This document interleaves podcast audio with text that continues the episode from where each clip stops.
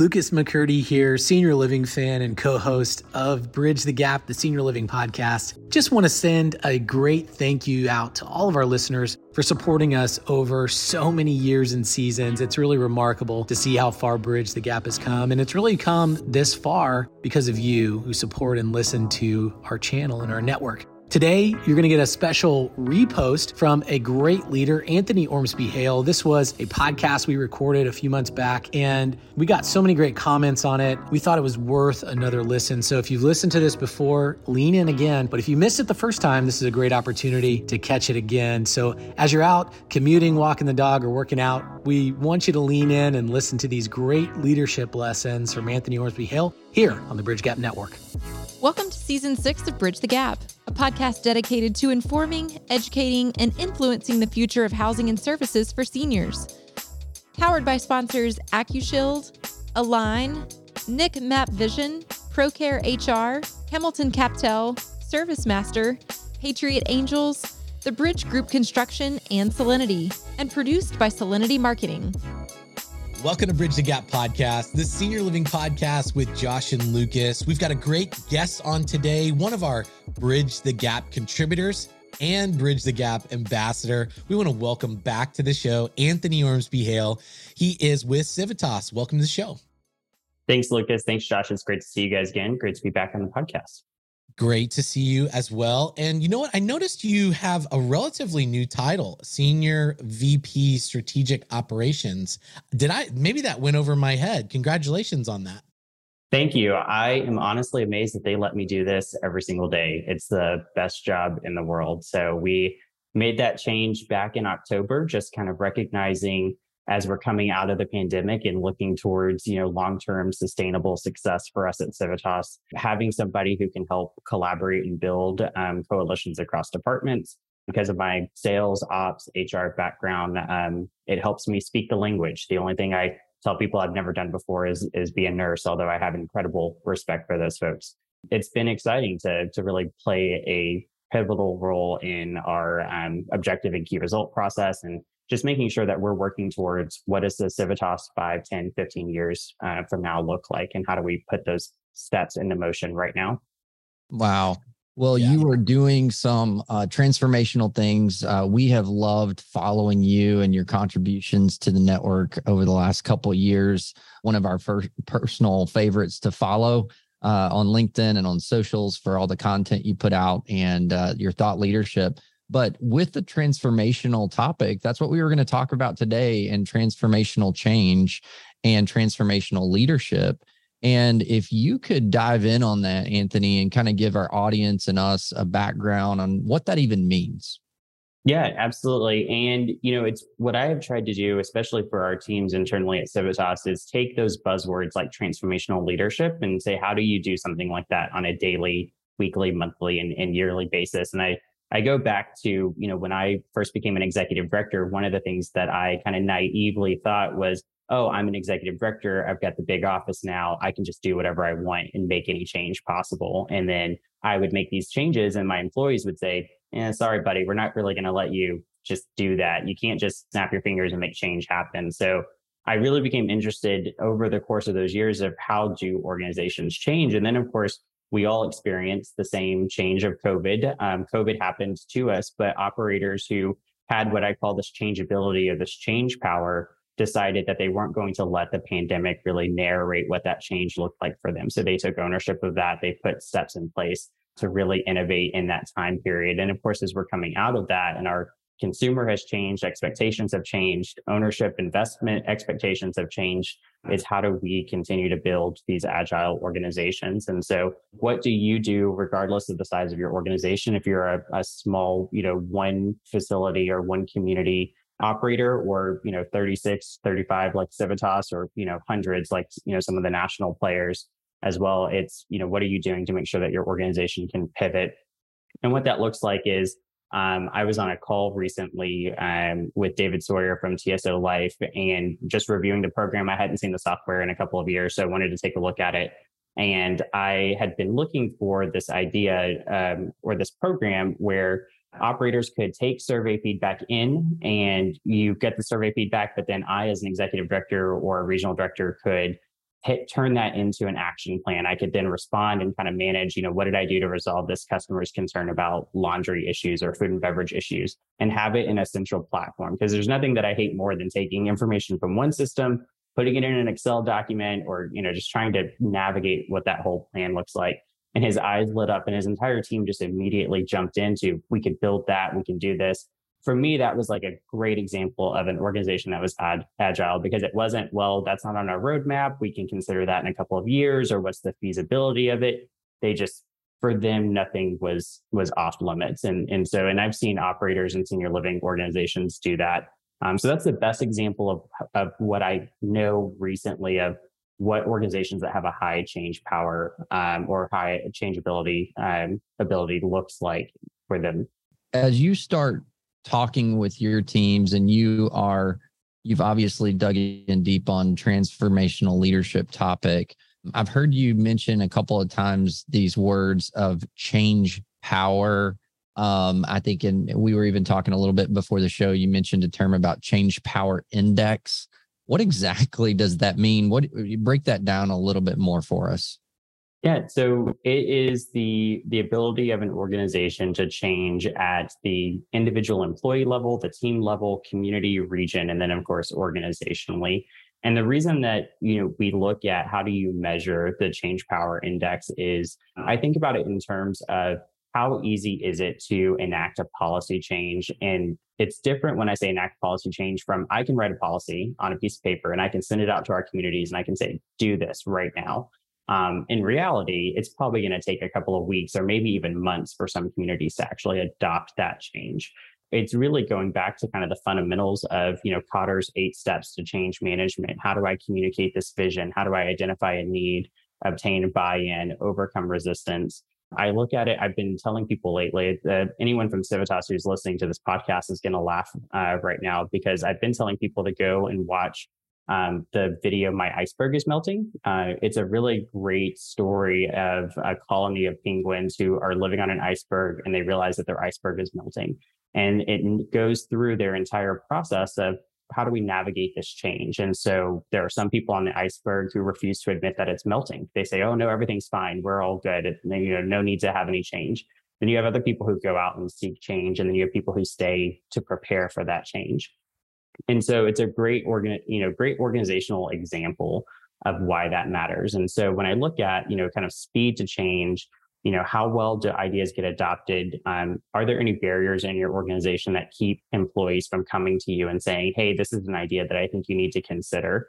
Um, and organizations do that informally and formally. Um, and, and one of the best ways that I know how to kind of measure that is Josh, you have communities. When you walk into your communities, are your employees afraid to come up to you and say, "Hey, this is an idea that I have that would make my job more efficient"? Um, or you know, sometimes, and we talk about that, and a lot of people think about what can I do to make my job easier. Um, and sometimes the question really is, what can I do to make my job more efficient so I can do things that really matter um, versus just less work? It's more meaningful work. So we look at kind of how do we balance that. So, you know, how accessible are people in organizations who can actually make decisions? How interested are they in change and how are they motivated?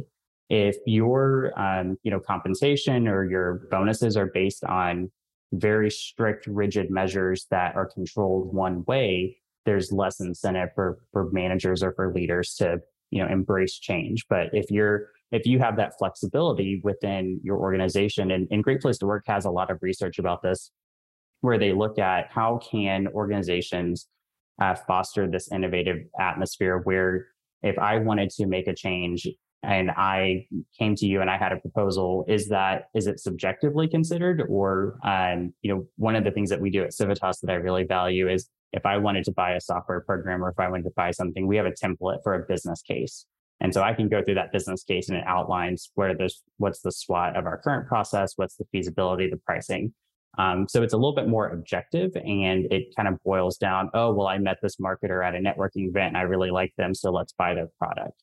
It's here's the need that I'm trying to solve. So that's probably a long-winded answer. Hopefully that helped answer a little some of that, but it goes back to, you know, how well do you as, as an organization um, accept new ideas, consider new ideas, and then what's the process like internally for you to change? So then that looks differently based on your size, Of course, we have regulations, so that always has an impact in, in for us as well. So people should know about the ability and how to make change happen and, and have a, a voice in that process.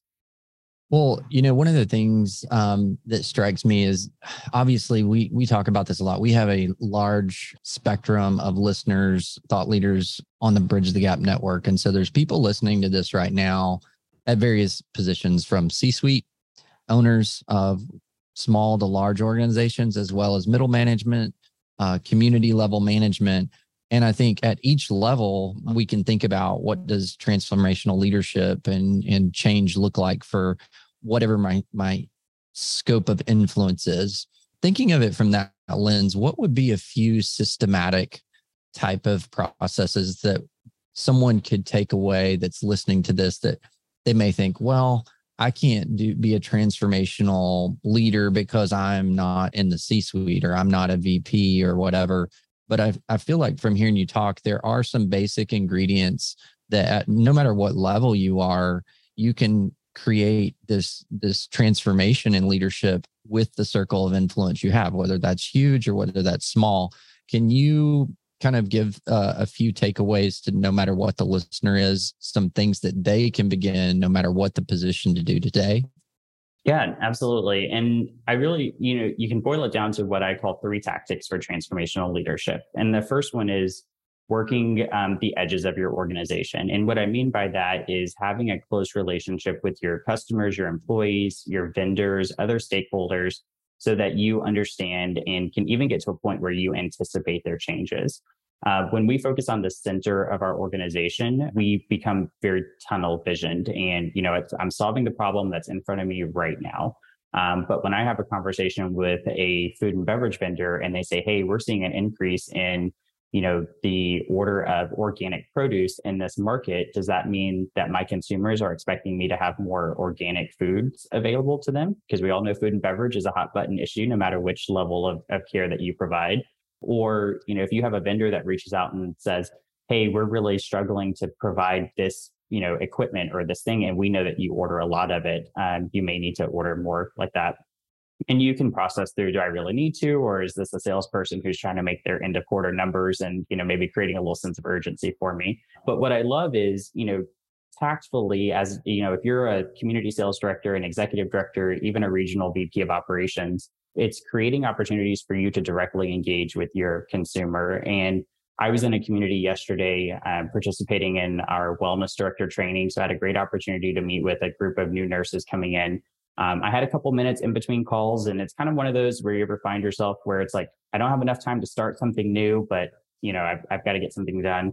So I actually just went right next door and joined one of the resident activities that was happening. And it was a writers club that this group of community residents had started where the residents are in the process of each writing their own biography. And they were sharing, they were reading chapters of that. And by just sitting in and listening for 15 minutes, I learned so much about the demographic of this community of, you know, a significant number of them had traveled internationally. And so one of the things as I was leaving the community and I talked with the chef manager, was like, hey, why don't we do like a tour of foods program? And so all of the countries that these residents have visited, let's do like a different dining special each week where we can highlight the culinary experience from that. Um, and she's like, I had no idea that that was even something our residents would like. And I don't know if they'll like it or not. And hopefully the chef is great at cooking, you know, international food. Um, but it's something where that's a little bit different than your standard, you know, three meals a day that's on your menu that may look like, you know, all of the other menus of, of your competitors. But you can go back to, and I love talking with our sales directors and just asking them, what objections are you hearing right now from people who are saying, I can't move in because because of this? Because if I'm sitting in a sales strategy meeting and I say, oh, well, our, you know, pipeline's slowing down because people don't want to sell their homes right now that may or may not be true. That's probably influenced by the headline of an article I saw this morning. But if I can go and talk to a group of sales directors and they're saying, no, people don't want to move right now because they're afraid of a potential COVID increase or something like that, I know how to adjust our marketing strategy with our team to give them the information and the tools that they need. And I probably would have never known that. So that's kind of working the edges of your organization, getting really clued in one of the things that I'm terrified of is that I'm going to become one of those people who says, well, back in my day, you know, when I was an executive director, nobody wants to hear that. They don't care, you know, about that because it was pre, you know, pre-COVID. It was, you know, years and years ago. So just staying connected in, and and I think it it's a little bit different. You can very clearly see residents when they look at you and they say, "Oh, here's that corporate guy walking through our building again," versus, "Oh, that's Anthony. He comes in. He you know he plays with our dogs and you know ask about our grandkids and things like that." So it sets a different tone, and you you become a much more effective leader because you're aware of the the needs of your consumer. So that's working the edges of your organization. The other one is sharing leadership more systematically. And, and what I have been really focused on, especially with our regional directors, because I see this across our industry. When I go to events and I talk to, you know, regional directors of operations, regional directors of wellness, it's this mentality of if I don't do it, it's not going to get done or it's not going to get done well. And so how do we as leaders, you know, whether at, you know, a regional district area, community level, um, pass on the information that we have to other folks in the, the group. And that's why, you know, thank you guys for letting me do the, the mentorship series as a contributor, because it was so important to me to say, there's only a small group of us in the industry who have information and we need to get that information out to more and more individuals. So, and I always tell our teams this, it's the only way that you get to take PTO without getting a million phone calls. And and when I say that, people it, they buy into it because who doesn't want to go on vacation and not get disturbed? I mean, I know I'm tired of getting, you know, griped out by my spouse because I'm, you know, sneaking off to check emails and stuff in the evening. It's like, okay, let's, you know, unplug and take some time to do that. So you can do that by, you know, making sure it, you know, it does take some discipline because sometimes it is just easier to do things yourself, but to stop and say, okay, I'm going to do this, but I'm going to grab somebody and I'm going to walk them through that and the community I visited yesterday, they have a brilliant executive director. I'm really proud of her. Um, it's she was promoted from a wellness director to an executive director with us at Civitas, and she came in and she goes, "Well, is there any feedback that you have for me?" And I was like, "Yeah, actually, you know, I need you to get your financial review notes in on time next month because you were late this month."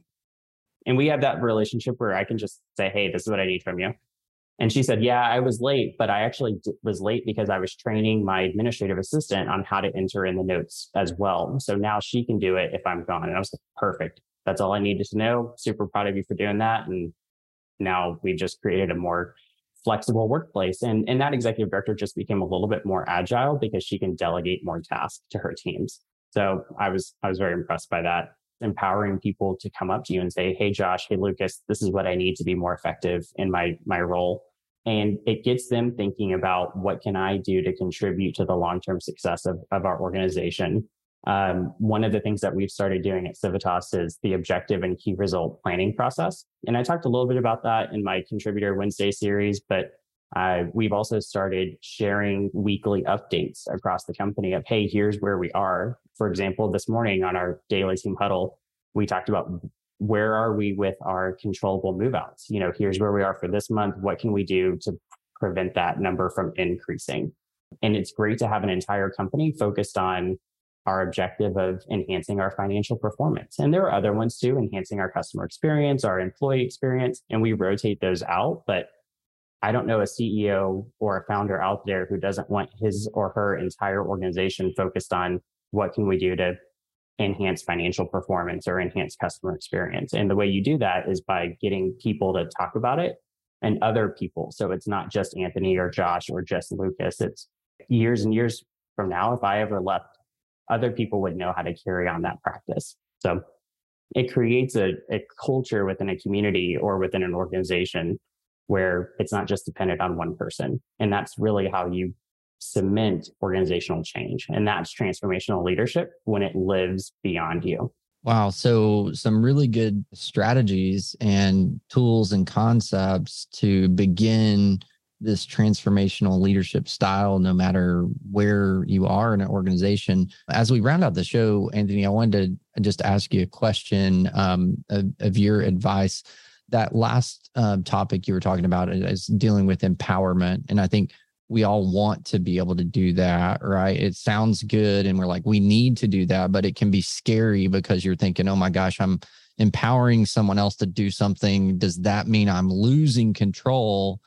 What would be some things that you would say to that person, uh, or maybe some ways that they can empower someone, but maybe with healthy boundaries or expectations what what would you say to that person Yeah, and this is um, one that I'm I'm in a huge process of learning myself. A lot of our organizations, again, even small operators, have the ability to do this. Um, is to use data available in your organization to help you stay on top of things because there are a million uh, different items that happen in in all of the businesses that we operate. In a specific example, I can give you one of the teams that I oversee um, is in, is responsible for our internal customer service tickets related to um, our financial management platform.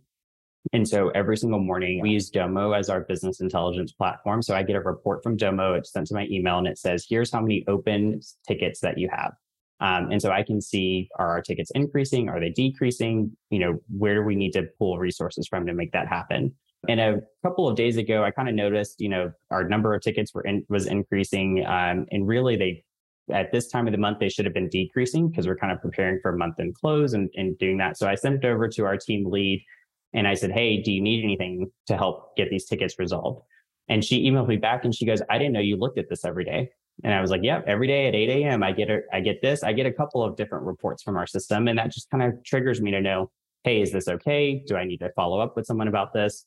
So it's just setting that accountability with them of, you know, one, I've already set the expectation of, you know, we have an average response time that we're expecting, but now they know this is something that you look at. And it's kind of cliche. I had a, a, an old COO of mine who used to say, inspect what you expect. And I, you know, and when I was an executive director, it really annoyed me that that's, you know, that was what he said because I was like, oh, you're going to be like digging through the back ends of my community and all this stuff. But as a manager, it makes more sense to me now to do that. And but there's no way that I could go into you know 12 different systems and look at that. So if you have the ability and you can do this, there are free systems out there. There are really great you know tools that are available that will just push reports information to you. And it's not like big info. It's it's one email that says you have X number of tickets available or you have X number of move outs. I call them nudges uh, because they push me to do something else. They push me to do another action. But we're also starting to incorporate that with our executive directors and other folks. So information that I want to make sure that somebody sees on a daily, weekly, monthly basis, we can we can systemically send that out. We've had the conversation, we've set expectations. They know that I'm following up, but they also know, hey, if you get an influx of tickets, I've been known to jump in and help process tickets um, because it's helpful for me to also understand you know, is our system actually user friendly? Do I need to go back to the vendor and say, hey, this is really, you, you need to update your software here because this is really taking a lot of my team's time, uh, which we've done that before. I mean, we pay a huge amount of money to our vendors and, you know, they should be partners in that. If I go back and I, I talk to a, a, a product development team, I, most of the time they're usually pretty receptive to that feedback. Um, and I don't think enough senior living operators or other businesses do that where we just we pay for a program and we let them kind of dictate well here's where we're going to develop the product. Whereas i'm probably a little bit more of an annoying consumer where i'm like this is what i want you to build next for me because i have an idea for how i can use your platform. Um, but that's been pretty successful for us. So hopefully that answers your question. That's probably a more menial uh, you know example. I don't expect everybody to get involved in the the de- the minute task of their teams but um, it was a great way for me to kind of build some respect for a team that I inherited, where they they knew that I could get in and I could do the job with them, but I wasn't going to do their job for them, but I could help them, you know, clear some of those roadblocks if we needed to. Well, it's very practical, real life examples to um, what is a, a pretty complex system of of transformation uh, that starts with the leadership. And what an amazing topic Anthony, thanks for taking time. We know you are super busy um, out leading teams and helping uh, serve the older population and all the communities that Civitas has. We really appreciate your ongoing contribution to the network and to the industry and all the time that you've spent with us. Lucas, this transcends just senior living, this transformational leadership topic, and you can take it anywhere and that's why I love listening to Anthony because I'm able to take this uh, with me into my own day job as a general contractor. And the whole time I'm thinking about how I can leverage this and who I need to talk to and how to do transformational leadership in my own construction company. So, Anthony, great to talk to you today. And for those that uh, are not connected with Anthony, make sure you connect with him on LinkedIn. Uh, you can go to btgvoice.com and also see many of his contributor shows on our website. It's such great information from a great leader. Anthony is also a well known speaker. Uh, he's been a speaker at the Texas Assisted Living Association for a number of years. So I'm sure that you can reach out to him and connect with him and get and share ideas at any time. Anthony, thank you for your time today. Yeah, absolutely. Thank you, Lucas. Thank you, Josh. It's been great to see you guys and appreciate the opportunity to uh, have this important conversation. Likewise. And thanks to everyone and our listeners for listening to a great episode of Bridge the Gap. Thanks for listening to Bridge the Gap podcast with Josh and Lucas. Connect with the BTG Network team and use your voice to influence the industry by connecting with us at btgvoice.com.